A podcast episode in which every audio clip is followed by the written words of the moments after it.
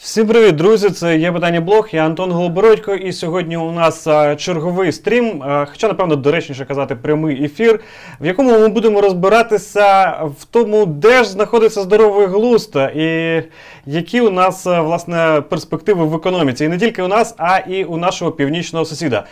В гостях у нас сьогодні Сергій Фурса, інвестиційний банкір, ну і вже традиційно співведуча моя Олена Трибушна, шеф-редактор 24 каналу. От всі разом сьогодні ми і будемо говорити про економіку. Іноді це, здається, нудно, але сьогодні мушу вас запевнити, нудно не буде. Буде весело? Буде весело. У нас тут є опитування. На самому початку ми хочемо попросити вас проголосувати, відповісти на таке питання. На вашу думку, що найбільше гальмує розвиток України? Варіанти відповідей такі: війна, корупція, брак нормальних політичних еліт, байдужість громадян.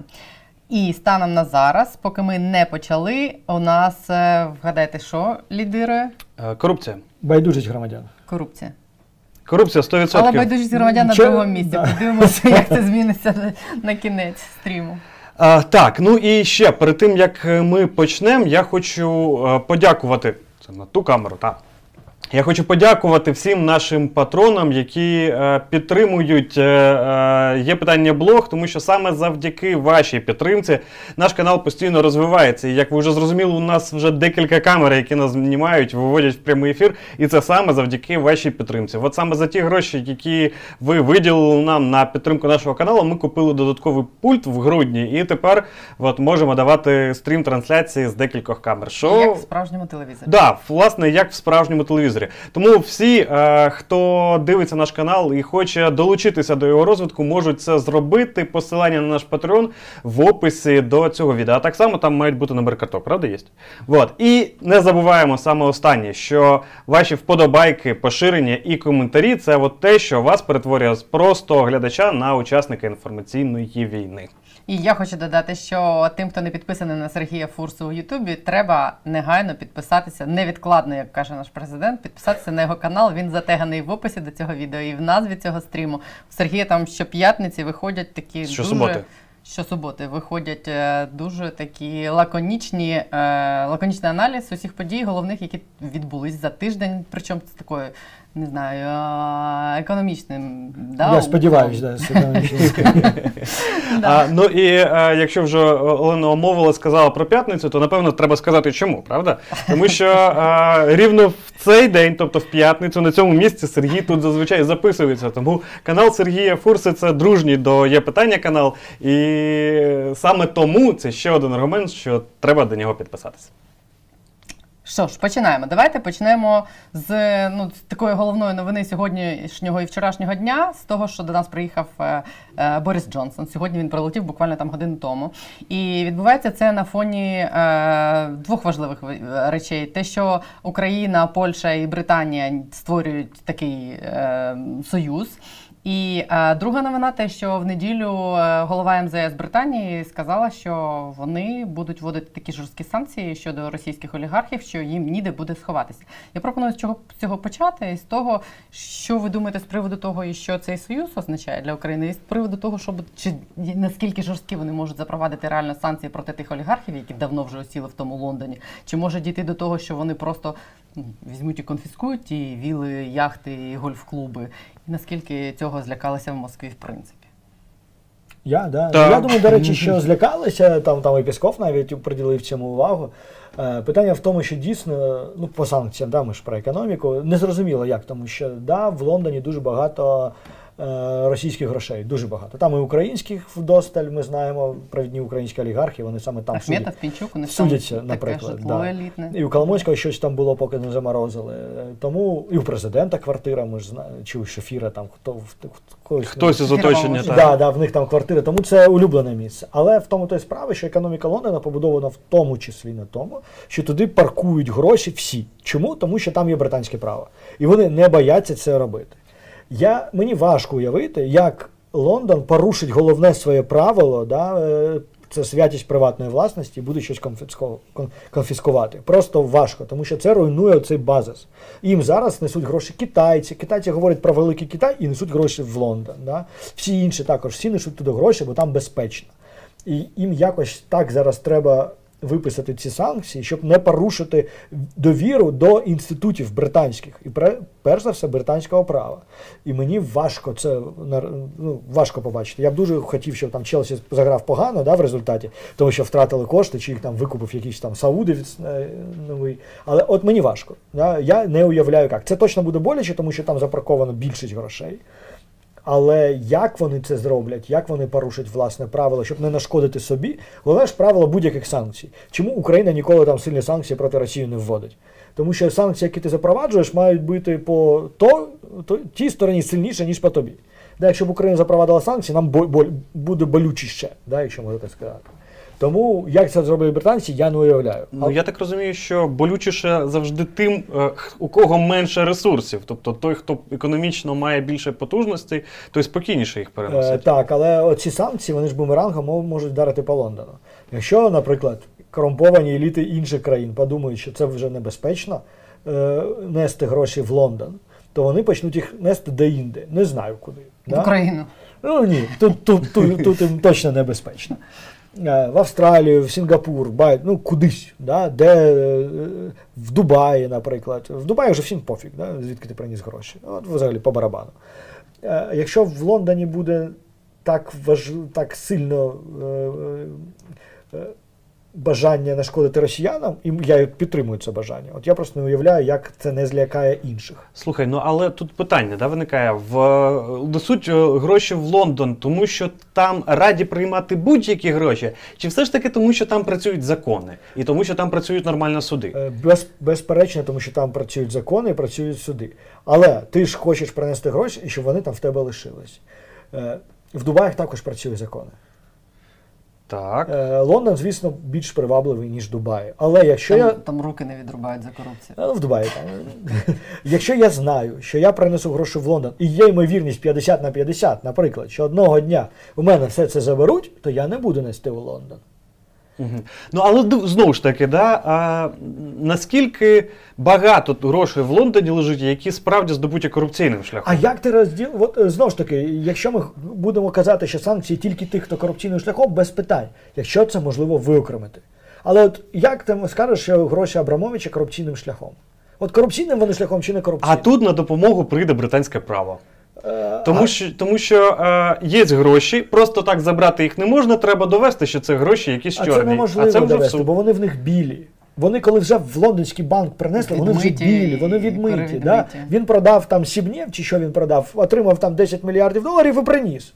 Це ж законно? Законно. Як ти скажеш, що вони корупційні? Ти скажеш, о, він мав там стосунок і так далі, а це вже не чітке. Ну так, це вже не чітке. Да. І то... Але якщо є десь в іншій країні якесь розслідування про цю людину або про джерело походження і доведено, що там якесь нечисте походження цих грошей. А для чого вже санкції не потрібно? Це ж фінансовий моніторинг в світі вже працює. Тобто, якщо раптом все, капець, ну тобто заморозять і не віддадуть. Взагалі без питань. Для цього не потрібні додаткові санкції. Питання в тому, що ці люди, які зараз там намагаються себе позиціонувати в британському суспільстві, які Абрамович, Усманов, там Кирів, вдосталь, Деріпаска, що от їх гроші, вони офіційно, вони легальні, да? Але якось треба зробити так, щоб вони їх туди не несли. А як? Щоб не нашкодити. Ну, так, просто я не те, що хвилююсь за британців. Да? Я маю на увазі, що вони зараз мають так підійти, і тому я б не був таким супероптимістом стосовно цих санкцій, щоб не нашкодити собі. Угу. Якщо говорити про американські санкції, чого від них можна очікувати? Ну, знову ж таки, якщо Путін нападе, ми ж розуміємо, відключення від долара – найголовніша санкція. Зараз більшість розрахунків світу через долар. Депозити, навіть якщо в тебе лежать в російському банку, уявимо, ну не в тебе, уявимо, Вася Пупкін, який живе в Москві. Я б не проти, але не мав. Ну, бачиш таке, от у Вася Пупкіна, який в Москві, там, якийсь... має бізнес, і в нього є депозит доларовий. Цей депозит доларовий у нього в Сбербанку, да, він думає, що він у нього в Сбербанку, але в кінці все рівно ці долари лежать в американському банку. Як тільки ти кажеш, зась доларом, все це відразу пропадає. Да, і Вася Пупкін не може дістатися своїх грошей. Тому це дуже боляче. І транзакції, просто гроші раптом згорять в одну ніч у всіх там росіян, які відкладали собі в доларах в банку. Це дуже боляче насправді, і це призведе до такої сильної економічної кризи, якщо вони запровадять, знову ж таки, якщо вони запровадять. Слухай, якщо, наприклад, за тією ознакою, що там ці люди, Абрамович, Деріпаска, Усманов, пов'язані з Путіним, ну, не знаю, якимись чи бізнес-зв'язками, чи наданням якихось послуг, чи щось таке, і це буде покладено в основу цих санкцій, які вони ухвалять. І, наприклад, вони можуть зробити, типу, накласти арешт на їх будинки і на їх рахунки. І все це буде під арештом до того часу, якщо щось там відбудеться. І вони можуть там в тому ж лондонському суді судитися мільйон років. І це теж буде боляче. Це буде дуже боляче, але, знову ж таки, про що подумають китайці? Що одного дня це станеться з їхніми грошима. Бо... І подумають, що не треба Тайвань трогати. Ні, вони, ти розумієш, від Абрамовича не залежить, що буде Путін трогати. От не залежить від нього вже це. Да? І так само, як від китайського бізнесу, нічого не залежить зараз. Буде сі чи не буде. Все, там розмов немає. Да. Тобто ти думаєш, ці самі олігархи, якщо на них накладуть санкції, вони не будуть там, не знаю, тиснути на Путіна? А як вони можуть тиснути на Путіна? Ну, на Путіна може тиснути якісь 5 гебістів, які навколо. Все. Роттердам буде тиснути на Путіна? Не буде. А це новий клас от всіх друзів Путіна, це кооператив Озера. Да? Вони що будуть тиснути? Ні, не будуть, вони там живуть собі. Вони попросять нове джерело, де покаси. Да, да. І Путін скаже, от так і треба, от Байкал чудовий, Сочі є, сидіть вдома. Він так їм скаже, і що, вони нічого не зроблять. Бо силові органи контролюються вже не олігархами. Добре, а чисто так от по поняттям, чи буде Путін думати, ну, типу, наших зачіпають в світі, таке на нього може впливати? Щоб, ну, коли він, в той момент, коли він ухвалює рішення, типу, слухатись чи не слухатись той захід, який йому щось там вказує? Ну, по-перше, знову ж таки, найбільша проблема, ми не розуміємо, що в голові у Путіна. Це ж найбільша проблема. Ми цього не розуміємо. Що там мозк. Але як він працює... Але це не точно. Але як він працює, ми не знаємо. От просто не знаємо.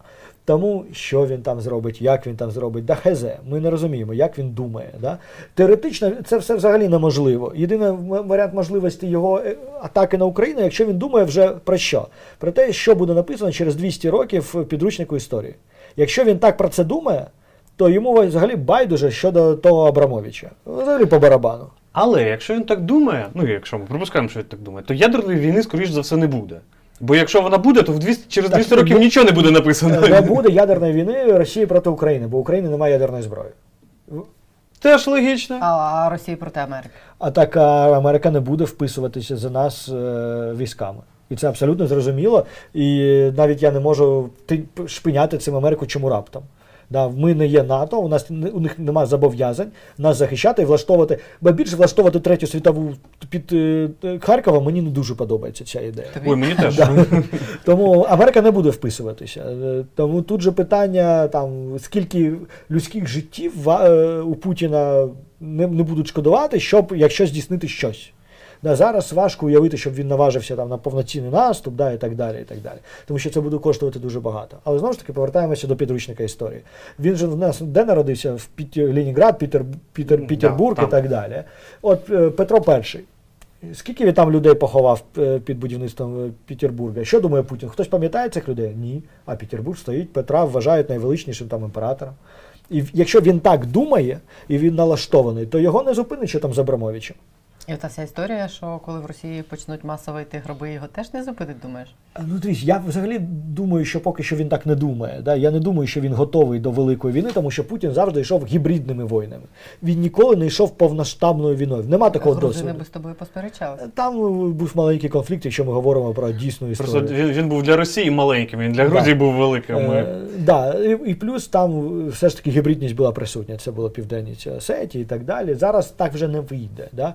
Зараз, якщо йти повноцінно, ми ж говоримо про повноцінну, тим більше, що до Тбілісі вони не дійшли, знову ж таки, тому що це така радянська школа, їм треба легальне право, от треба бумажка. От Путін, всі ці... Ти думаєш, чому, навіщо? Це радянська школа, вони так вчилися. Їм треба завжди мати бюрократичну причину, чи так...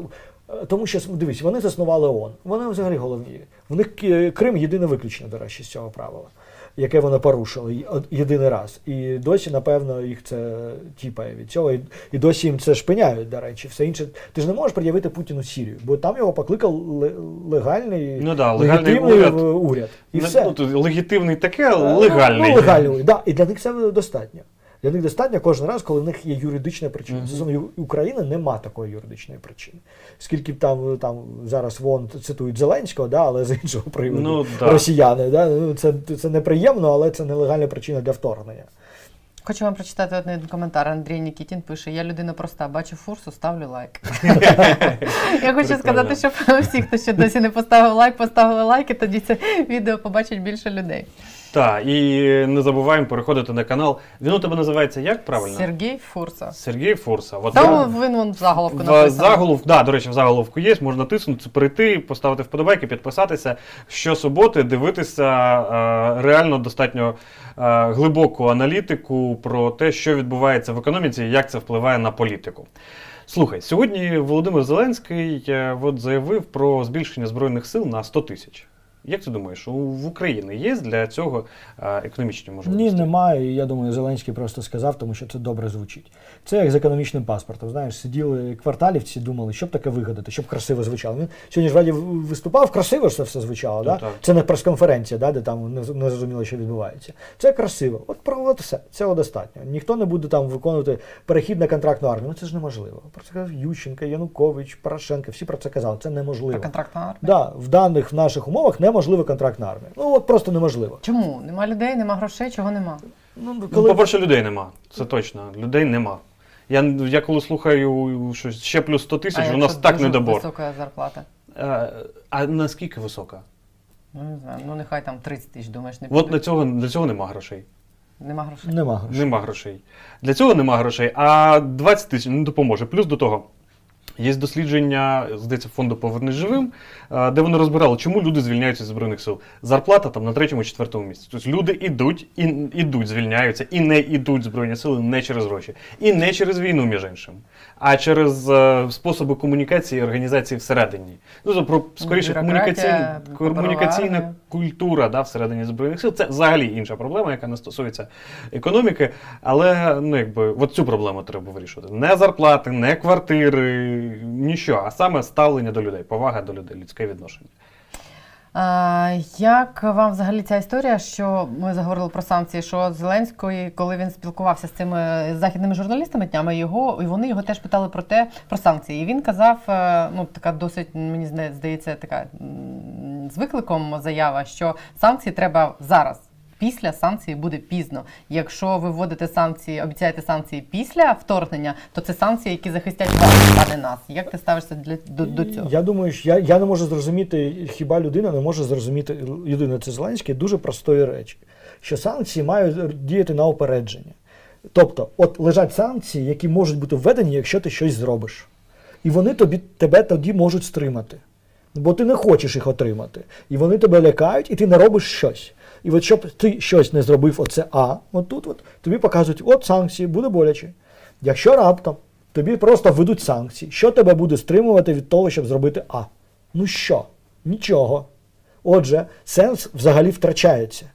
Тому і я не розумію, чому Зеленський цього не розуміє, от чесно. Це дуже просто, це навіть американці вже заявляли, да? Пояснювали, да? Може Байденому там телефоном тоді пояснював. Сенс санкцій не буде введеними, а сенс санкцій попередити твої дії, в даному випадку попередити дії Путіна, щоб воно вистрілило, як то ружо на стіні, да? І не вистрілило.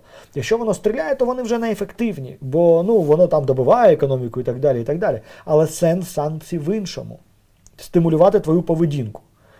Чому це не розуміє? Ну, власне, слухай, це ж по великому рахунку я тебе слухаю. Збройні сили для цього існують теж. Це просто інший інструмент, але принцип дії точно такий самий. Не суйтесь сюди, бо не суйтесь сюди, бо буде боляче. Да. Або якщо ти чогось не зробиш, я введу війська.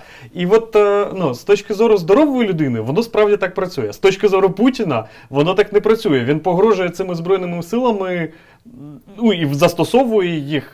І до діла, і не до діла, власне.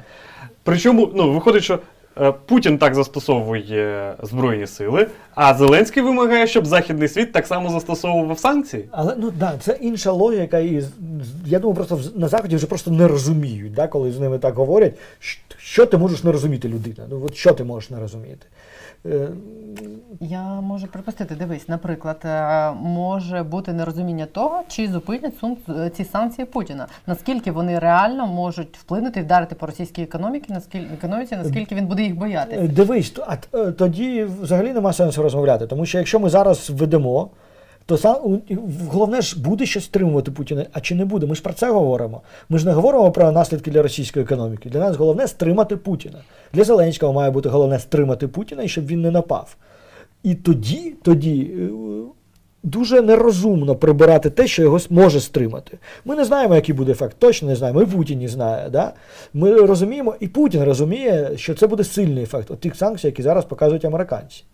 І, власне, для цього вони і потрібні. Да, як Збройні сили України. Ми розуміємо, що якщо Росія на повну мощ включиться, вони сильніше. Питання в тому, що ми маємо таку ціну питання підняти для російської армії, щоб вона була неприйнятна. І вони бачать, чому зараз зброю постачають? Да з тих же міркувань, що Путін бачить, як сильно зростала вартість прийняття рішення, і він не наважився прийняти це рішення. Кожен там літак – це додаткові затрати людських життів, але неважливо. Це вартість прийнятого рішення. І йому ставлять такі умови, щоб рішення було дуже вартісним. Його не треба зараз там дратувати для них. Да? Навіщо? Вони йому малюють. Дивись, чувак! Це буде дорожче. І сенс цього не застосовувати, а покласти на стіл джевеліни, санкції, Збройні сили України. От дивись, отут все є. Да? Хочеш, ти все отримаєш. Дуже дорого. Ти готовий? Якщо ти готовий, що ми можемо зробити? Це нормальна позиція західного уряду. Ну, от якщо ти дурний, да, то йди. З точки зору економіки, оті всі речі, які були названі там, можливо, відключення SWIFT, можливо, санкції проти найбільших державних банків російських, потім там енергетичне ембарго, приміром, чи ще щось, чи пригальмування того Північного потоку. Як ти думаєш, що з цього реально може бути введено, а що з цього може вплинути реально? Ну, долар, банки – це найголовніше, насправді. Це як кровоносна система економіки, її перекриваєш, все боляче. Я не вірю там в ембарго зараз напряму, тому що все ж таки Європа не готова поки що до цього. А от банки, американців дуже мало контактів з російською економікою, і їм не шкода, якщо можна так сказати, це все зробити.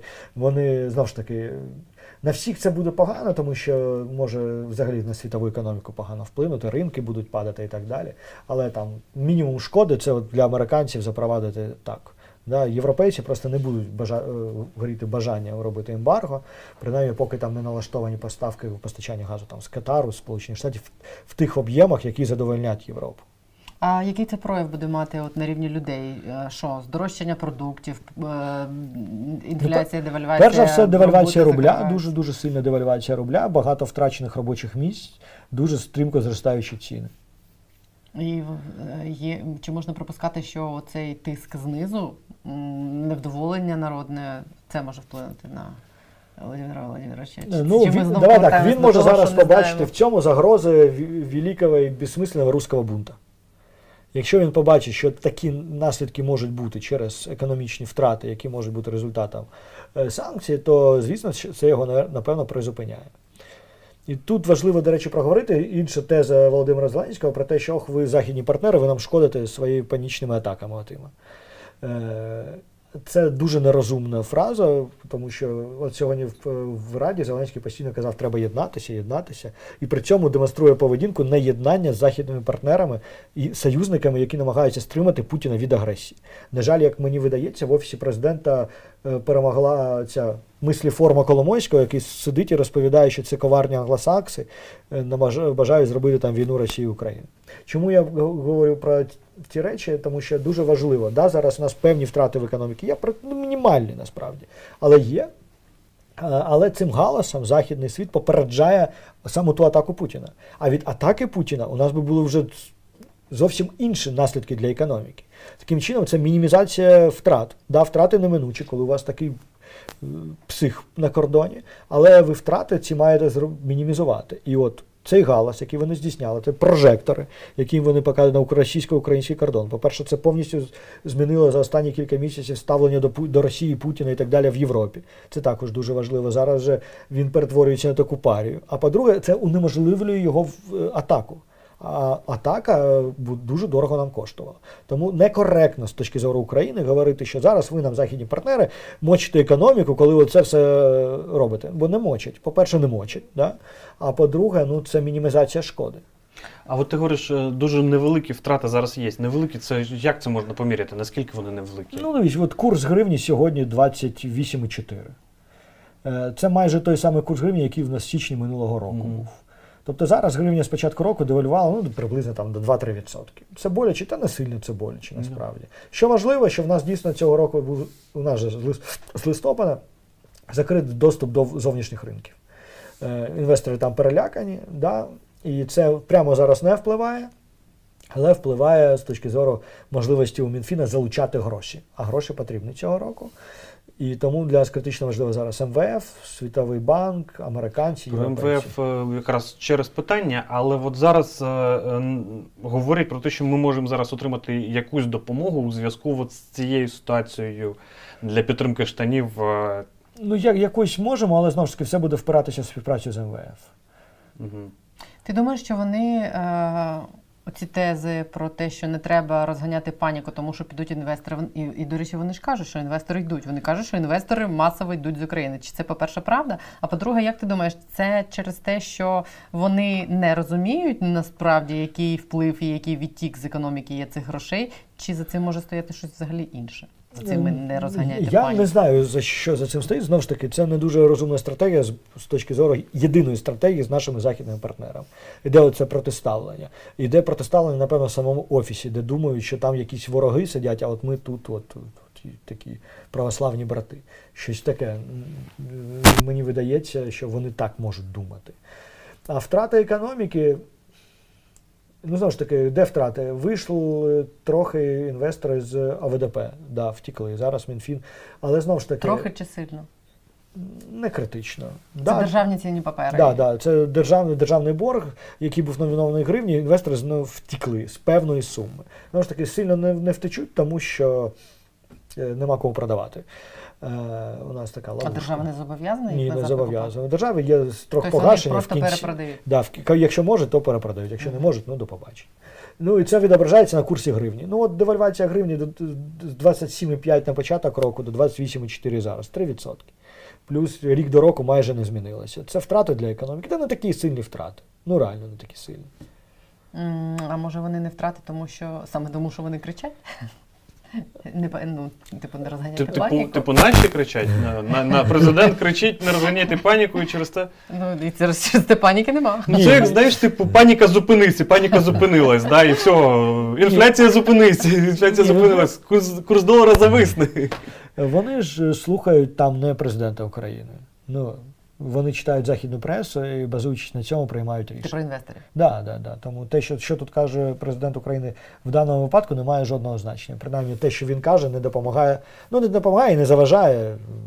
Там вони не дуже розуміють, інвестори, чому... Ну, дивись, інвестори питають, а чому він наїжджає на Байдена. Оцього інвестори не розуміють.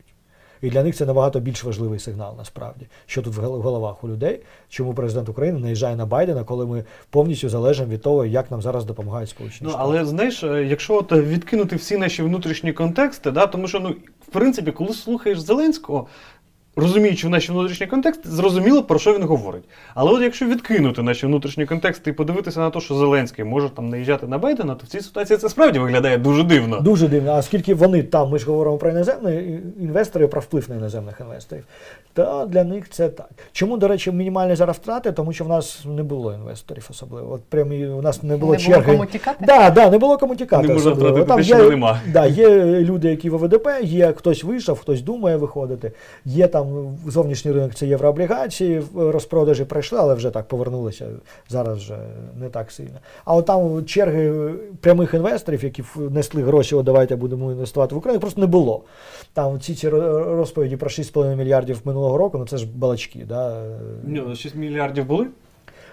І так і ні. Вони були, але це не іноземні. Ну це просто інша історія.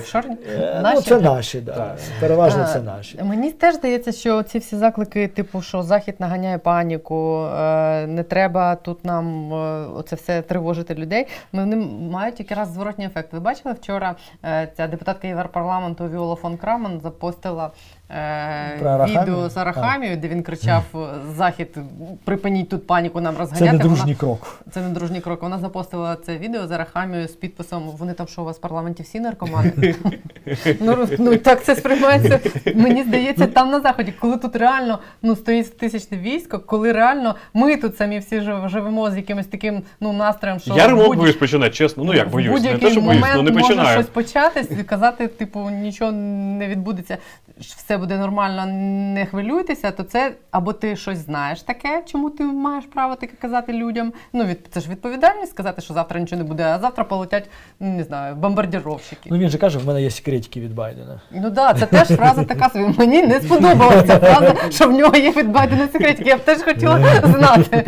Причому ця фраза, здається, наганяє ще більше паніки, ніж всі заяви всіх лідерів міжнародних разом взяті. Слухай, МВФ. От ти так зачепив тему МВФ. Чому МВФ і співпраця з МВФ так важлива для нас? Ну, дивись. І так болюче для Коломойського. І так болюче для Коломойського, тому що МВФ, давайте, це лікар взагалі, глобально. От уяви, що... Дивись, лікар, це ти образно кажеш, чи... Образно і не дуже. Ну, давай, уявимо ситуацію. Я вже важу 200 кілограмів. Я не можу нормально підійти на другий поверх, мені навіть касирша АТБ вже не посміхається. І я приходжу до лікаря і кажу: "Зроби мені ще, ну, все ж погано". Він каже: "Добре". Починаєш займатися спортом, кидаєш пити, кидаєш курити, кидаєш їсти солодке і спиш по 9 годин кожен день. От це тобі правило, і тоді ти не станеш вже Швейцарією Бредом Пітом. Ні, Бредом Пітом тобі ніколи не буде. Ну просто нереально. Але ти більш-менш таким нормальним чувачком будеш. Отакий МВФ, він постійно то каже Україні. І Україна постійно: "Ну добре, чорт, ну надо, да, ну, добре, почну не пити". Да? Перестану класти цукор в каву. Да, десь так, місяць лунає, о, клас, мінус 10 кг, тепер тільки 180, супер. Вже хтось мені посміхнувся, клас, я так свіже почуваю себе, все, забуваю доктора, йду опять бухати. І коло за колом Україна постійно так проходить, сидячи, і постійно повертається до МВФ, тому що ми ніколи не виконуємо програму МВФ. І навіщо? А ви хоч одну виконали? Ні, повністю жодної. За всі там 20 з чимось років, 30. Це позиція. Тільки-тільки гроші з'являються, ми кажемо: "О, все, до побачення". Тільки така нагальна потреба, що без грошей МВФ ніяк, ну все. А чому може бути без грошей МВФ ніяк? Тому що МВФ – це кредитор останньої інстанції. Коли тобі ніхто не дає, приходить МВФ, тримай гроші, тільки давай, ти будеш нормально себе поводити. Що таке нормально себе поводити? Це в першу чергу брати менше в борг. МВФ, перш за все, регулює дефіцит бюджету. Він каже: "Живи по засобам, будь ласочка". Да? Тобто це, до речі, такий камінь в город всім, хто розповідає, що МВФ нас посадило на кредитну голку. Да, а МВФ приходить і каже: "Бери менше в борг". Тому що просто люди не розуміють. Люди в новинах читають, що ми взяли в борг у МВФ. Ох, опять ці борги. Сполучені Штати кожен день беруть в борг. Всі країни світу постійно беруть в борг, погашають старі борги. Це нормальний процес. Просто вони це роблять на ринку, у інвесторів, бо інвестори їм довіряють. Ми не завжди можемо прийти до інвесторів. І в той момент, коли інвестори нам не довіряють, кажуть: ні, ви якісь стрьомні, приходить МВФ, дає гроші, каже інвесторам: "Вони вже не стрьомні, нормас". Інвестори: "Ну добре". Припустимо. Да, і дають гроші. І в результаті ми можемо видряпатися з цієї історії. Якщо б ми хоч один раз виконали програму МВФ повністю, як іспанців в 60-х, як Польща в 90-х, як Туреччина в 2000-х. Все, нам більше МВФ потрібен не був. Дивись, уточнюючи питання, ти от кажеш, з однієї сторони ти кажеш, що МВФ, типу, каже, не беріть багато грошей в кредит, да? А з іншої сторони кажеш, що всі беруть гроші в кредит. Як оце от... Так, ну питання ж не тому, брати чи не брати. Питання в тому, щоб... Віддавати чи не віддавати. Ні, от віддавати завжди, бо якщо не віддавати, то ніхто не дасть. Питання в тому, щоб ваше відношення боргу до ВВП, ваше боргове навантаження було невисоким. Але воно постійно є, і абсолютна його сума постійно зростає, без питань. Постійно зростають економіки, постійно зростає сума боргу. Це як в мене. Постійно зростає сума боргу. Можна і так сказати. І от це регулюється, власне, тим самим дефіцитом бюджету. Тобто, коротше, якщо Україна – це, умовно кажучи, менеджер середнього звіна, ну, якщо переводити аналогію, який заробляє 20 тисяч гривень, то у нього постійно може бути борг, умовно кажучи, 10 тисяч гривень, який він постійно погашає і постійно бере. Таким чином, збільшуючи кількість тих грошей, які у нього, в принципі, є. Да, ну, з точки зору людини це неправильно, не дуже правильна тактика, але з точки зору держав весь світ так живе. І, до речі, корпоративний світ також. Тобто компанії і держави всі так себе поводять. У них завжди є борг, вони завжди старий борг погашають новим боргом. Оце дуже важливо, тому що ми дуже часто чуємо, ой, половина бюджету – це борги. Що ти думаєш? Ми податки заплатили, половину буржуї заберуть. Ну, це неправда, тому що... Ми вже у них взяли. Ні, просто те, що ми винні буржуям, ми віддамо за рахунок нових грошей буржуїв. Просто замінимо новим боргом. І все. І нашу бюджетну кубишку, гроші з наших податків йдуть тільки на оплату відсотків. Оце важливо. І тому для нас критично важливо, щоб ці відсотки були невисокі. Угу. Максим Тарабащук, це журналіст, який з нами почав працювати, пише: «О, моя улюблена аналогія з лікарем для пояснення того, що таке МВФ, колись уже чув це у фінансовій грамоті». До речі, у нас було відео, яке ми хотіли показати. Ну, ми його пропустили, до речі. Так, ми його пропустили. Зараз повернемось до Росії і покажемо. Давай. А давай спочатку покажемо, а потім повернемося до Росії. Ти готов, Ігор, показати? Це відео про те, що наскільки вже вдарили ці всі санкції, вся ця ситуація з агресією російською щодо України по самій Росії, що там, як себе відчувають і громадяни, і ті самі олігархи. Російським олігархам ніде буде сховатись. Американські санкції знищать економіку Росії. Таких заголовків повно сьогодні в західних ЗМІ. І сподіваюсь, це вплине на олігархів і друзів Путіна, а вони на нього. Адже лише за останній місяць різкого загострення у відносинах між Росією і світом ці люди втратили мільярди. Привіт! Мене звати Максим Тарабащук. Сьогодні я розповім, як бряцання зброєю московитами впливає на фінансове становище в самій Росії. Лише за останній місяць на тлі можливого вторгнення Росії в Україну російські багатії втратили 28 мільярдів доларів, порахували журналісти Forbes. Журналісти порівняли вартість активів російських мільярдерів 20 грудня 2021 року і 25 січня 2022 року. 10 фігурантів російського списку Forbes втратили більше, ніж по 1 мільярду. В глобальному рейтингу мільярдерів Forbes 104 росіянина, 76 з котрих з грудня спостерігали за тим, як падають у вартості їх активи. Найбільше втратили наближені до Путіна Леонід Міхельсон і Геннадій Тімченко, члени клани Путіна, 2,1 і майже 2 мільярди доларів відповідно. Загалом для російської економіки, а точніше для фондового ринку, січень 2022-го виявився найгіршим за останні 2 роки. Падіння почалося 13 січня і закономірно збіглося в часі із заявою російського Міністерства закордонних справ про проблеми в переговорах Росії і НАТО стосовно так званих гарантій безпеки для Росії. Совпадіння? Не думаю. Індекс на московській біржі спершу впав на 2%, а потім ще на 6,5%. Мабуть, важко сприймати ці цифри у вакуумі, тому пропоную подивитися на ось цей графік. Читати його потрібно наступним чином. Графік росте, Путін з його олігархами щасливий. Графік падає, Путін з олігархами...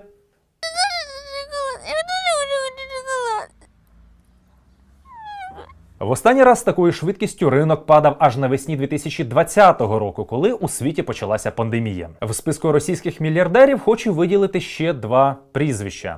Аркадій Волош та Олег Тіньков. Вони потрапили в трійку тих, чиї статки у відсотковому співвідношенні впали найбільше. На 26% у співзасновника Яндекса Воложа та на 21% у Олега Тінькова. Ці двоє в хокей із Путіним не грали, але от Яндекс, для прикладу, не виводив новини про протести Навального у 2017 році. А Тіньков заявляв, що він за Путіна, публічно висловлював бажання бачити Путіна ще 33 терміни і вважає, що його потрібно зробити імператором. Я за Путіна, і я вважаю, що Путін ще пускай 33 срока, поки він не умре. І більше того, я вважаю, Путіна потрібно зробити імператором. Що ж, Хотіли Путіна? Насолоджуйтесь! Російські багатії не раз отримували допомогу від Кремля після того, як втратили свої кошти. Схеми прості до непристойності. Одного дня виявляється, що умовний асфальт в Москві лежить недостатньо скрепно. Держава оголошує тендер на перекладку асфальту, і в ньому перемагає, о чудо, наближений до Путіна мільярдер. І перекладати умовний асфальт чи умовну плитку в Москві будуть стільки разів, скільки треба буде підтримати бюджетними коштами друзів Путіна. Олег Дерипаска, який згадувався на скріні раніше, у 2020 році втратив більше $1 мільярд, тобто приблизно третину його капіталу. Дерипаска став відомим широкому загалу завдяки розслідуванню Олексія Навального у лютому 2018-го. Фільм про те, як Дерипаска разом із високопоставленим і наближеним до Путіна чиновником, разом із повіями відпочивають на яхті, а разом із тим обговорюють корупційні схеми, побачили мільйони. До речі, про проституцію, але уже українську і судову, я розповідав ось в цьому відео. Посилання також буде в описі під цим відео. Перегляньте. Своїх героїв ми також повинні знати в обличчя. Але дісталося не лише російським мільярдерам. Простий глибинний народ теж відчув всю мудрість своїх керманичів. 26 січня рубль, який і до того був дерев'яним, суттєво обвалився. За $1 потрібно було заплатити 80 рублів, а за €1 – 90. Падіння відбулося на фоні заклику посольства США до своїх громадян негайно покинути Україну у зв'язку із складною безпековою ситуацією. Зауважу, що це був лише заклик, а не евакуація. Уявіть, що буде з дерев'яним, коли раптом Кремль таки наважиться вторгнутися. Але Кремль пропонує не засмучуватися. Путін ще у 2014-му пояснив, що по суті падіння курсу рубля їм навіть вигідне. Упала стоїмість рубля. Він трохи обесцінився. Ну, на 30%. От смотрите, ми раніше продавали товар, який стоїв $1, а получали за нього 32 рубля. Мы продали товар, ну, деньги приходят в рублях. 32 рубля получили. А теперь товар продали на рубль, а получили 45. Доходи бюджету увеличились. Тому зачекаємо, поки курс паде до 1000 рублів за $1, і вже тоді росіяни точно встануть з колін. Хтось справедливо може зауважити, що на тлі стягування московитами своїх військових до кордонів з Україною і у нас впав курс гривні. Так, згоден. Але є одне але. Це росіяни стягують військову техніку для потенційного вторгнення, а не ми. Вони роблять це за власним бажанням, а ми змушені оборонятися. До того ж, Україна отримує додаткові 1,2 мільярди макрофінансової допомоги від Євросоюзу, а Росія, швидше за все, отримує ще трохи улюблених санкцій. Мазохізм у чистому вигляді. Всі ці російські прориви... Нам нужен прорив. Нам необхідний настоящий прорив. Про які я сьогодні розповів, це всього-навсього один із епізодів серіалу про самознищення Росії. За даними Центрального банку Росії, відтік капіталу з країни в минулому році виріс майже на $66 мільярдів, побивши рекорд 2020 року. З кожним роком все більше і більше інвестицій тікає з Росії. На додачу, Росія продовжує утримувати взяті на себе так звані ЛДНР. За різними даними, на це йде від 2 до $6 мільярдів на рік. Це, наприклад, у 3 рази більше, ніж витрати Кремля на утримання Якутії, а це найбільша область на планеті. Її територія у 5 разів більше, ніж територія усієї Франції. На утримання у Росії давно знаходиться і маленький войовничий диктатор Лукашенко, який раз за разом отримує нові і нові кредити, які, очевидно, повертати не буде. Не варто очікувати, що Росія через ці фінансові навантаження скоро розвалиться і всі наші проблеми вирішаться самі собою. Але схоже, що із курсом на саморозвал в Кремлі чітко визначилися і впевнено крокують шляхом Радянського Союзу і Російської імперії.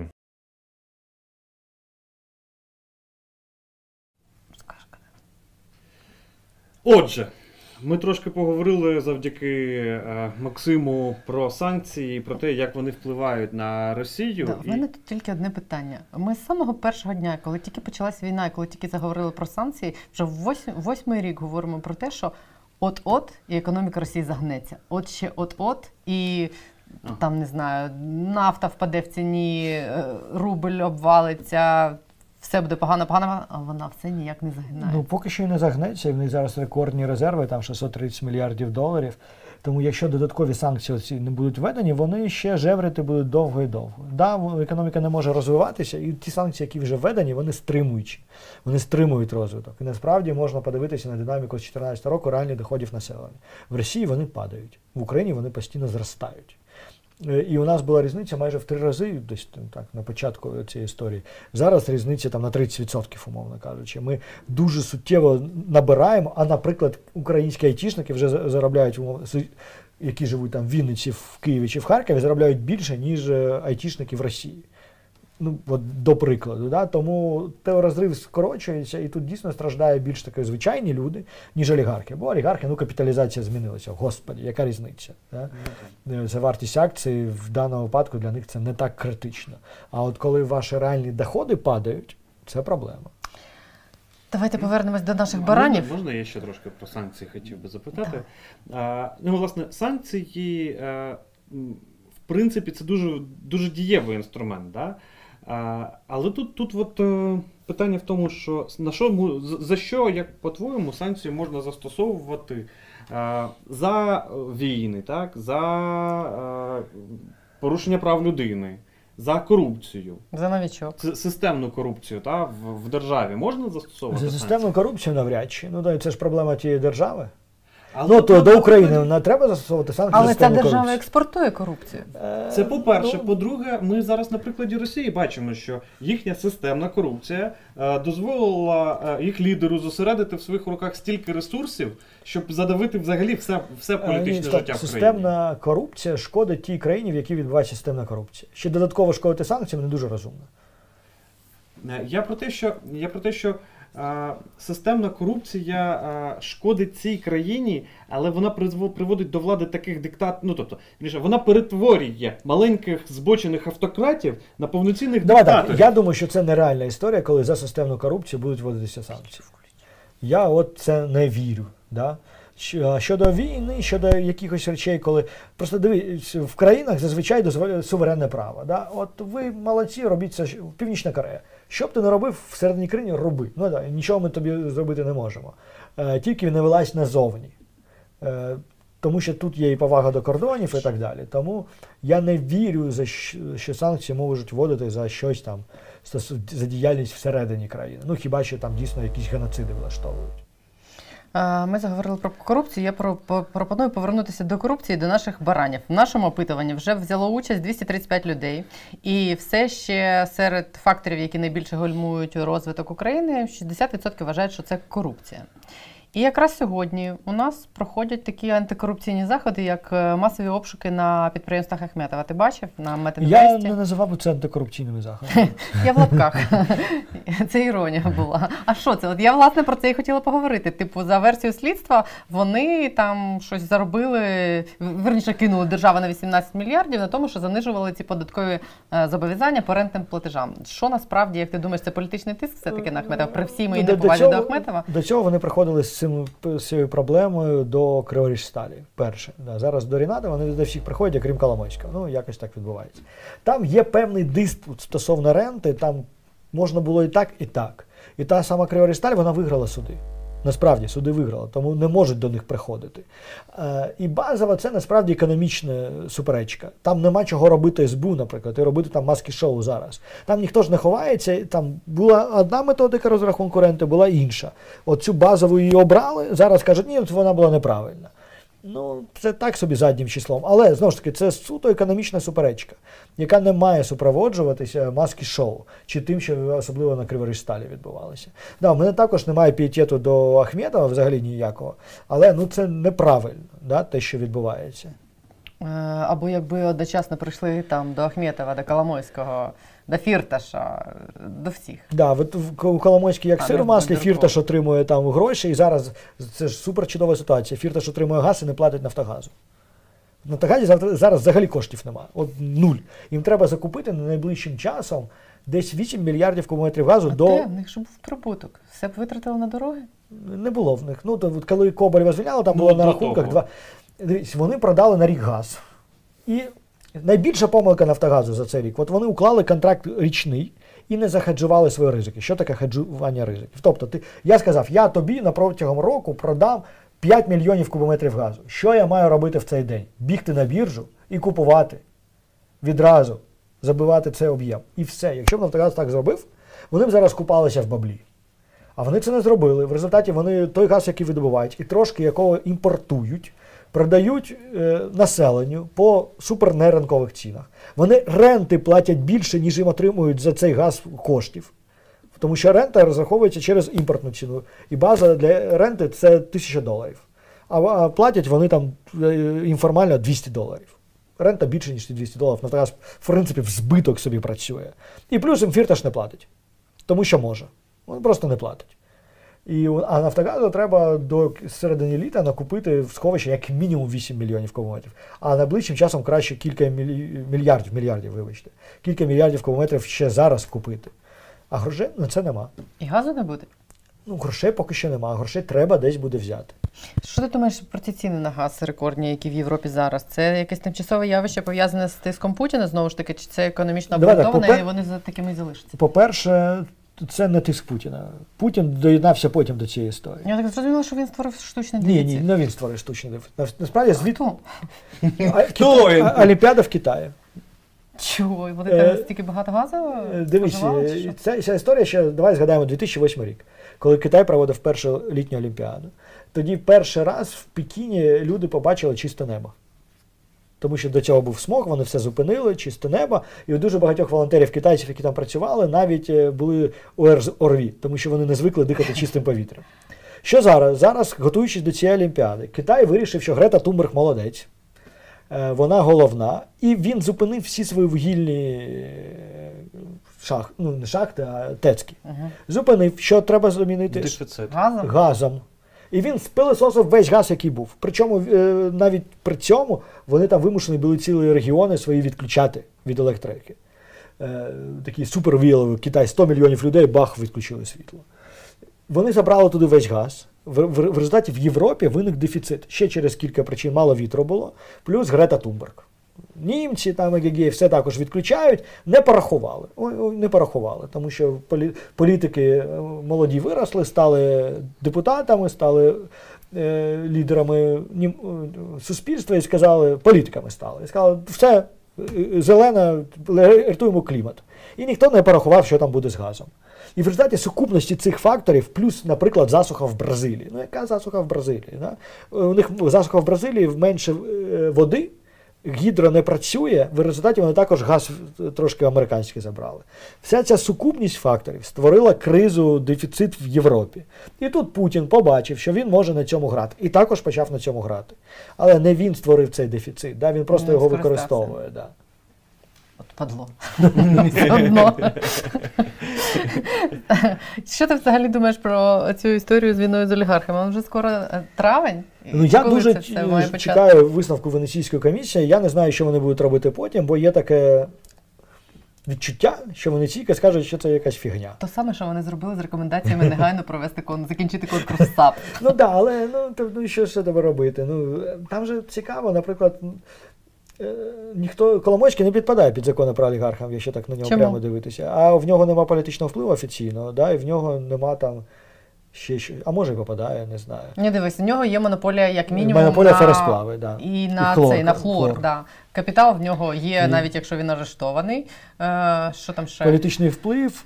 І медіа. Він потрапляє, в нього 3 як мінімум є. Але медіа, він каже, що переписав на кота. То таке. Та да. Хоч на Дубінського хай перепише. На Дубінського не може санкції. Точно. Дубінський – це підсанкційний кіт Коломойського. Але Коломойський казав, що йому пофіг. Так, пофіг, тому що… Чому йому пофіг? Тому що це має знизити статус всіх. Вони теоретично чомусь кажуть, що це вплине на західні банки. Я не розумію, чому це має впливати на західні банки. Ну, типу, вони стануть токсичні, для них стануть дорожчі гроші. Чому? Банки так не знають про це. Так, і так, умовно, Ахметов не може працювати з американськими банками. Ну, не може. Тому вони цю ситуацію не погіршують. З європейськими може? В Лондоні може купувати нерухомість? Да. А зараз йому скажуть, все, не можна тобі купувати в Лондоні нерухомість, це... тому що в тебе є донор, чи ти олігарх. А що це означає? Ніде в світі такого немає. Що в тебе в Україні можуть бути в будь-який момент проблеми, а значить проблеми будуть в нас. Ні, це ж позасудові механізми. В британській, от ми з чого почали, я про це питав, перепитував декілька разів. В Британію вкладають гроші через те, що всім пофіг звідки вони, чи через те, що там працюють закони? Вже не пофіг. Не пофіг, тому що там працюють закони. Працюють закони, але закони якраз і говорять про те, що у тебе не заберуть гроші через те, що хтось видав якусь фількіну грамоту. Да, олігарх. Ну і що таке олігарх? Є просто комплаєнс банків, і вони давно не працюють з цими людьми. От просто не працюють. Не можуть там американські банки працювати з більшістю українськими олігархами. Чи всіма. Не можуть. Тому нічого це не змінить ситуацію. Ба більше, що таке олігарх для Західного банку? Що це таке? Є термін ПЕП, політика експрес-персон. Якщо ти дотичний до політики... Чуваки з Древньої Греції. Да, ну, олігарх. Що воно таке? Що воно таке? Це неправильний підхід, бо боротьба з олігархами має бути системна. Системна – це верховенство права, повертаємось до судової реформи, і антимонопольний комітет. Зробити з антимонополем те, що Гонтарева зробила з Нацбанком. Отакий незалежний сильний інститут, щоб всім пішов і всім наваляв. Да? Але щоб це працювало як системна, як інституційна штука. Але Зеленський, на жаль, не розуміє інституції. Фізично не розуміє. І зато він розуміє понятних людей. Да, да. І тому от це все, олігархи – це по поняттям. Да? Якась така, ми тебе назвемо олігархом. І що? Да? Це не системна боротьба, і тому це персональна боротьба, персоніфікація проблеми. А це не про боротьбу. Да? Це... Там же є цікава історія, що той, хто став олігархом при Зеленському, не олігарх. Ну так. Да. Там до 19-го, да, року? Ну, якщо ти ЗМІ отримав зараз, то ти не олігарх. Чому б це? Чому при Зеленському тоді ти не олігарх? Тому що вже все по-новому. Це зараз неможливо. Це непонятно. Зачекай, живемо по-новому ми з 2014 року. Треба було з 14-го. Тому це дуже дивна історія, яка навряд чи полетить. Вони його намагаються на стяг собі начепити. Але, ну, так, Ахметов вже ж нервується. Нервується, тому що для нього це якраз не по поняття. Я думаю, що йому важливо, щоб проявляли повагу, а це він може розцінювати як неповага. Тут питання є в чаті з приводу Ахметова. Рома Рябіков питає. Добрий вечір. Якщо гіпотетично суд і влада покарає Ахметова по факту за шантаж і вимивання, навірно, коштів з бюджету, усунуть з політики і економіки, наскільки такі дії можуть нашкодити або посприяти Україні. От, наприклад, реально візьмуться вони за Ахметова, да? Прищемлять йому хвіст, почнуть, не знаю, доведуть до суду справу Роттердам, заберуть $40 мільярдів. Щось зроблять з телеканалом. Знов, таки, це буде сприйматися на Заході? Як... По Роттердаму я насправді не вірю, там воно там не взлітає, там нема фактів, взагалі нічого немає. Ну, чесно. Я розумію, що було таке Роттердам, розумію, да? Але фактів там нема, ти нічого не прив'язуєш, нічого там нема. Ми колись... Чого Вовк втік? Тому що яка різниця, є факти чи нема, тебе можуть запроторити. Шкода, що не той Вовк втік, який мав би... Не всі Вовки втікли, я б сказала. Слухай, ну і знову ж таки, повертаємося до МВФ. Тобто, почекай, він не відповів на питання. Тут люди питають, якщо це станеться, це нашкодить чи посприяє Україні? Ну, що значить причинить хвоста Ахметова? От я цього не розумію. Якщо є якась уголовка, є факти, добре. Але ж нічого немає про нього. Ну, чекай, ми ж всі розуміємо, що Ахметов паразитував на економіці, скільки там, 20 років чи 25 чи 30. Але добре, є монополізм ДТЕКа. От єдине, що ми можемо зараз йому пред'явити в сучасних умовах, не згадуючи про буремні 90-ті, ми можемо пред'явити монополізм ДТЕКа. І якщо інститут антимонопольного комітету буде нормально працювати, теоретично антимонопольний комітет може прийняти рішення, що це монополія і її треба розділити. І тоді вугільну генерацію частково ДТЕК має продати.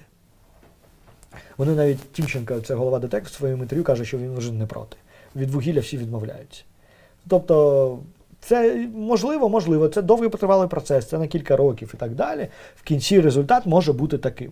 Якщо це зробиться, це буде позитивно. Але чи зашкодить це сильно Ахметову? Ні. Ну реально ні. Ну, тому що... ДТЕК не той бізнес, який генерує ті гроші, на які купують бразильців, наприклад. Добре, дивись, ми знаємо про ту історію, наприклад, з пільговими тарифами на залізничне перевезення, яку нещодавно знищили. Це ж не єдина така історія. Це не єдина, але добре, ну ти не посадиш Ахметова за те, що на залізниці були тарифи, за те, що Ксенія Ляпіна не давала їх підвищити. Коли вона сиділа в якійсь Укрпродбухслужбі і казала, ні, не можна підвищувати тарифи на залізниці. За це ти Ахметова не посадиш. Да? Що треба... Якщо довести, що він проплачував. А якщо він платив Ксенії Ляпіні? Ну ти уявляєш собі Ахметова, який особисто приходить до Ксенії Ляпіної? Я ні. Ні, я теж не уявляю, але... Добре, якщо, наприклад, той Вовк, який ухвалював формулу Роттердам плюс, який зараз переховується за кордоном. У Франції сидить. Якщо його Інтерпол, припустимо, нам сюди видає. Якщо він дає свідчення і каже, от дивіться, до мене приходив такий-то, і давав мені гроші або наказ це зробити. Беруть ту людину, та людина, ну теж, якщо вона не хоче сидіти, вона теж скаже, хто був замовником. Для того, щоб це відбулося, треба, щоб Вовк чомусь приїхав в Україну, чомусь здався, чомусь сказав Порошенко. Він же повертався вже. Ні, він не повертався. Чомусь він має вказати на Порошенка. Ти маєш заарештувати Порошенка, і Порошенка має сказати Ахметов. Ти віриш взагалі в сценарій? Ні, ну чекай. Ні, це він неможливий тільки тому, що в нас нічого не працює, а теоретично мало би бути саме так. Саме так ніде в світі б не працювало. Давай так, що ми маємо зараз робити? От тарифи на Укрзалізницю мають бути ринковими, все зрозуміло. Підвищувати тарифи, те, що вони зробили, це правильно, я думаю, там є ще запас міцності для підвищення. Це добре, і це от прибираємо цей політичний вплив. Ми не можемо, ніхто, давай чесно скажемо, ніхто не буде саджати Ахметова. Ну от ніколи не буде, да? Я б залюбки побачив, що посадили Коломойського і то тому, що за ним там ганяються американці. От цей варіант можливий, да? Хіба що треба зробити так, щоб американці знайшли Коломойського. Далі все справа техніки. Да, чи можуть посадити Фірташа, який десь в Відні сидить, його нарешті, якщо видадуть Сполученим Штатам, то його також посадять. Все, далі ми говоримо лише про те, що в Україні треба встановлювати правила. Щоб всі ці люди, які тут залишилися, Пінчук, Порошенко, Ахметов, Касюк, Вєрєвський, щоб вони просто грали по правилам. І для них, хто влада має стати гарантом в ідеальному світі, що правила для всіх однакові. Тому що яких цих хлопців може бути проблема? Що вони завжди будуть тобі казати, ну дивись, я за правила, да? Але ж я а от он, да? Тоді не чесно, якщо он, а не я. Да? І тоді... Я можу з цим погодитися. Мені б теж було образливо. І тому єдиний варіант, щоб воно працювало, це держава створює гарантії, що не буде якогось привілейованого олігарха. А ти вважаєш, що зараз він є? Зараз є Коломойський, ми бачимо, весь Офіс Президента постійно розкриває рота, говорить, і оттуда вилітають слова Коломойського там, про цей захід і так далі, і так далі. І, наприклад, оці маски шоу до всіх приходять, крім Коломойського. Ну і багато інших речей, з ким там, хто живе в одному готелі, де що відбувається, у Коломойського явно привілейований статус. Можна я захочу? Я хотіла сказати, будь ласка, Антон, скажи, що що-небудь. Я рот відкрив для цього. Дивись, я просто хотів ще трошечки про МВФ. Ми от там класну таку аналогію, Іриша, ти привів про лікаря-дієтолога, який вирішив працювати з людиною хворою. І от для того, щоб з нами продовжили працювати, і ми далі досягали результату, від нас чого хочуть? Чого хочуть від нас? Ну зараз хочуть судової реформи, верховенства права, боротьби з корупцією. Щоб корпоративне управління, це що називається, це на державних підприємствах зменшити корупцію. Це той самий контроль витратників бюджету. Вони бажають від нас аудит ковідного фонду. Йолки-палки. Тому МВФ все бажає насправді те саме реформування економіки, про яке ми говоримо, яке може зробити нас там сильнішими. Нічого такого особливого вони не бажають. Там немає нічого в списку МВФ такого, що нам шкодить. Тобто вагони за землею не будуть заїжджати? Ні, чорт забирай. Вони навіть під час Другої світової ж не їздили. Це такий чудовий радянський міф, який просто, якщо критично подумати, критичне мислення, здоровий глузд, да? Війна в тебе. Туди ешелони, кошмар. І в цей час, коли нема вільних вагонів, коли все забито, все під розрахунок і завжди не вистачає хтось, вагони землі пхає через весь, там, з Черкаської області до Берліна. Чесно, ми можемо це уявити під час колапсу Другої світової війни? Так, саме головне, що не там робити, не зовсім зрозуміло. Що робити, по-друге, це навіть в голову не прийде, коли в тебе все в корінь, в тебе все не економіка, а війна. Все заради перемоги. У німців ж також було, вони також не доїдали німці ті в кінці, в них не було чудового життя під час війни, та насправді, тому що війна ні для кого не є чудовим життям. Тому там навіть землю не вивозили, хіба що зараз точно ж ніхто не буде. У нас такий дивний стрім виходить. Ми поспівчували Ахметова, поспівчували німців під час війни і виправдали трохи Путіна, що це був невідомий відповідальний. Нормально це зрадненько. Нормально так зайшов ти. Я, до речі, хочу тобі сказати, що тут в коментарях дуже багато людей пишуть тобі компліменти. Чудовий гость, дійсний реаліст. Удивительно, три моїх любимих людей в місті. Сергій Фурса крутий. Це Сергій Лещенко написав? Скажи, що це був жарт. Це був жарт. Сергій Фурса крутий, дякую за гостя. Пише Євген Піскун, але Євген Піскун робить зауваження до нашого стріму. Ось в чому. Чому в опитуванні немає варіанту верховенства права? Я скажу чому, тому що тут всього лише 4 варіанти були можливі. Я думаю, що верховенство права ми можемо тут і декорупція зарахувати, бо це залежить. Так, це одне діло, а друге, ми якраз от до цього висновку тільки що і прийшли, що по суті МВФ, від якого дуже сильно залежить наша економіка, в принципі, від нас вимагає верховенство права. Да. І G7 вимагає, і Байден вже телефонує, вимагає. І всі вимагають, коли ви призначите того прокурора, це ж така історія вже дика. Да? І просто сьогодні український Мінфін заговорив, що знов розмовляє про американські гарантії. Ну, тому що нам треба залучати кошти, і американські гарантії – це одна з ресурсів. Пам'ятаєш, це останній раз, коли ми отримали гарантії? Коли $1 мільярд взяли, але дали його тільки після того, як подзвонив Байден, сказав, звільніть цього сукиного сина, Прошокіна. Я думаю, що вони доводять до ситуації, що всі наступні гарантії ми отримаємо тільки, коли Байден подзвонить і скаже щось таке. Призначте цього прокурора сам. Сучені діти. Ну, так. І явно, ну, зараз оцей фінансовий ричаг, який з'являється, важель у американців через те, що ми дійсно не можемо виходити на ринки, вони мають його використати. Я сподіваюся, тому що європейці завжди дуже добрі.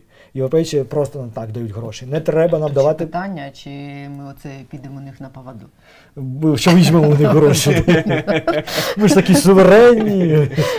Тут тобі пишуть у відповідь на те, що ми говорили про Ахметова, що його неможливо тут ні за що притягнути. Тоді треба переконати американців завалити Ахметова. Я думаю, що не фізично, а... Ні, дивіться, насправді... Чому для мене Ахметов не є такою загрозою, як Коломойський? Ахметов будує бізнес, він будує капіталізацію. І тому ж теоретично він зацікавлений у правилах гри.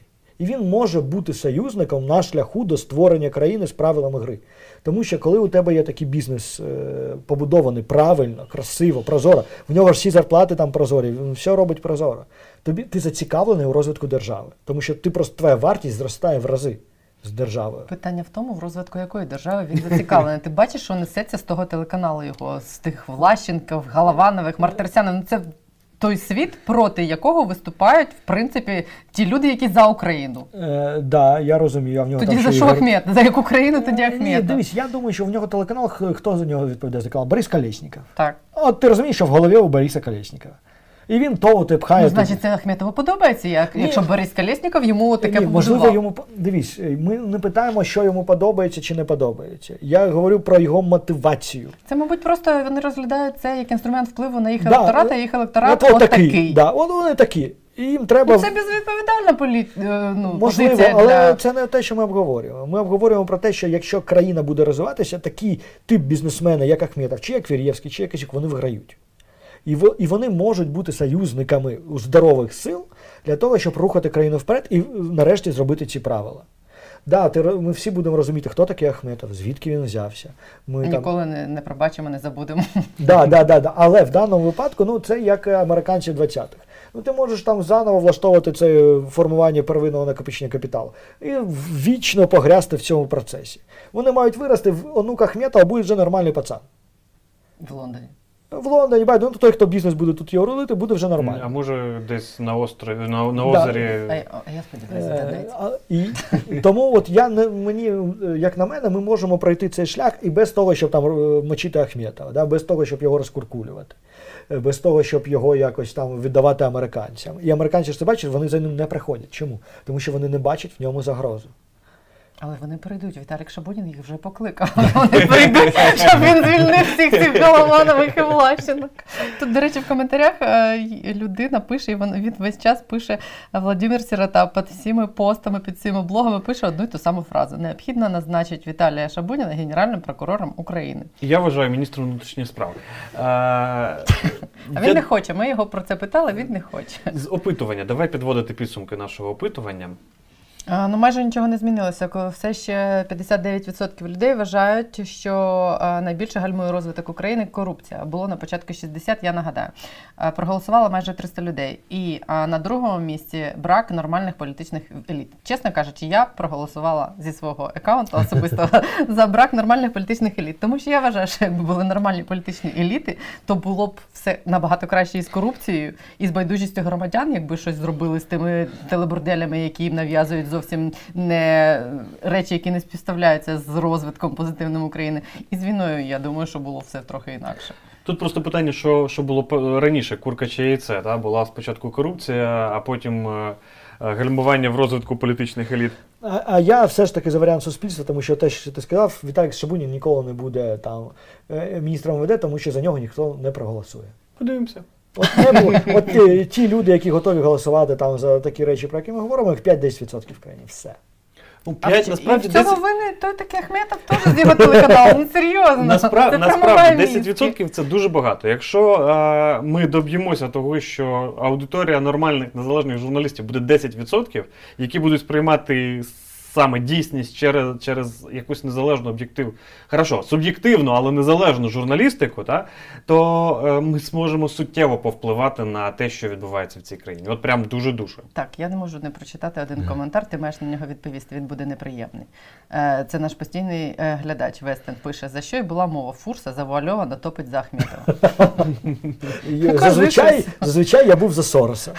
Ні, спочатку я був за Порошенка, потім я був за Сороса, потім опять за Порошенка, а тепер за Ахметова.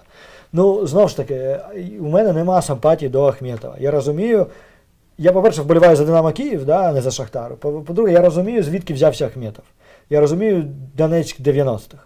Тому це не та людина, до якого в тебе може бути пієтет, до якого ти можеш вважати там, тою людиною, яка тобі буде симпатична. Чи... Щоб до нього працювати?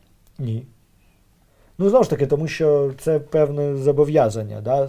Певний контракт з дияволом, певних цінностей. Але отут в цінностях Коломойський, а десь поряд Ахметов. Да? Це не те, що нам з ним по дорозі.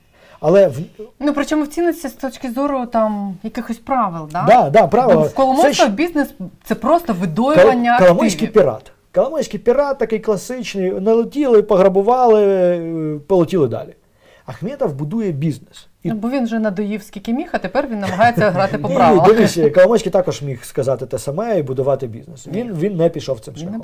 Ахметов іде, і це добре, і про це треба говорити, щоб інші такі люди також йшли шляхом Ахметова. Їх треба туди підштовхувати, да? Не на шлях Коломойського, а на шлях Ахметова. Ну і знову ж таки, коли ми говоримо, якщо ми переходимо до якихось висновків, то нормальна держава з нормальним антимонопольним комітетом, в принципі, навіть без судових процесів і якихось там позасудових розправ може привести цей бізнес в якийсь більш-менш адекватний. Позасудові розправи ніколи не зроблять нам нормальну державу. Це треба розуміти. Бо якщо ти кажеш, де це справедливість, це все закінчує.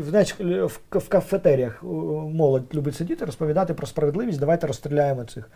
Це закінчується бородатим мужиком, який приходить і розстрілює тебе. От завжди. Тому це впирається в судову систему. І ми навіть знаємо, з якої сторони він приходить. Бородатий мужик і з яким автоматом. Він виходить з твоєї вулиці, насправді. Бо на кожній твоїй вулиці є 5% бородатих мужиків, яким тільки дай можливість вийти з автоматом. І вони вийдуть. Да, як тільки ти випустив цього жина з бутилки, ти його назад не загониш. От, до речі, помилка Ахметова. Да? Він думав, що він контролює Донецьк. Ні, не контролюєш ти. Навіть ми всі тут думали, що він контролює Донецьк. Не контролює. Да? Тому от на наших вулицях так само є такі бородаті мужики. І краще їх не випускати. І от вся наша цивілізація, вона дуже хитка. Це показує історія з Афганістана. Чик, все. Да? Причому це вже не вперше в історії людства такі події відбуваються. Був уже Рим, те саме, була Греція, те саме, було купа імперій, які в один момент розвалилися. Ну і цивілізація, вона знову ж таки хитка. Тому ми маємо за неї боротися. Цивілізація базується на верховенстві права, тільки на верховенстві права. Ніякої справедливості. От справедливість, вона має бути частиною верховенства права. Сама по собі лозунг справедливості, він дуже-дуже небезпечний. Угу. Давай підводити підсумок нашого опитування, якщо ти... Останній коментарчик. Вадим Курган пише: Фурса, будущий президент. Президент не президент, але підпишіться на його канал, він затеганий в заголовку в цьому відео, в підписі під відео, в описі під відео. Натиснути треба, перейти на канал до Сергія і підписатися на нього. Так, ми завершили опитування. Я закінчую опитування, тут 302 голоси, я нажала «Завершити». Там все ще 59% людей вважають, що головна проблема – це корупція. Корупція. Окей. Що ти хотів би сказати нашим глядачам наостанок?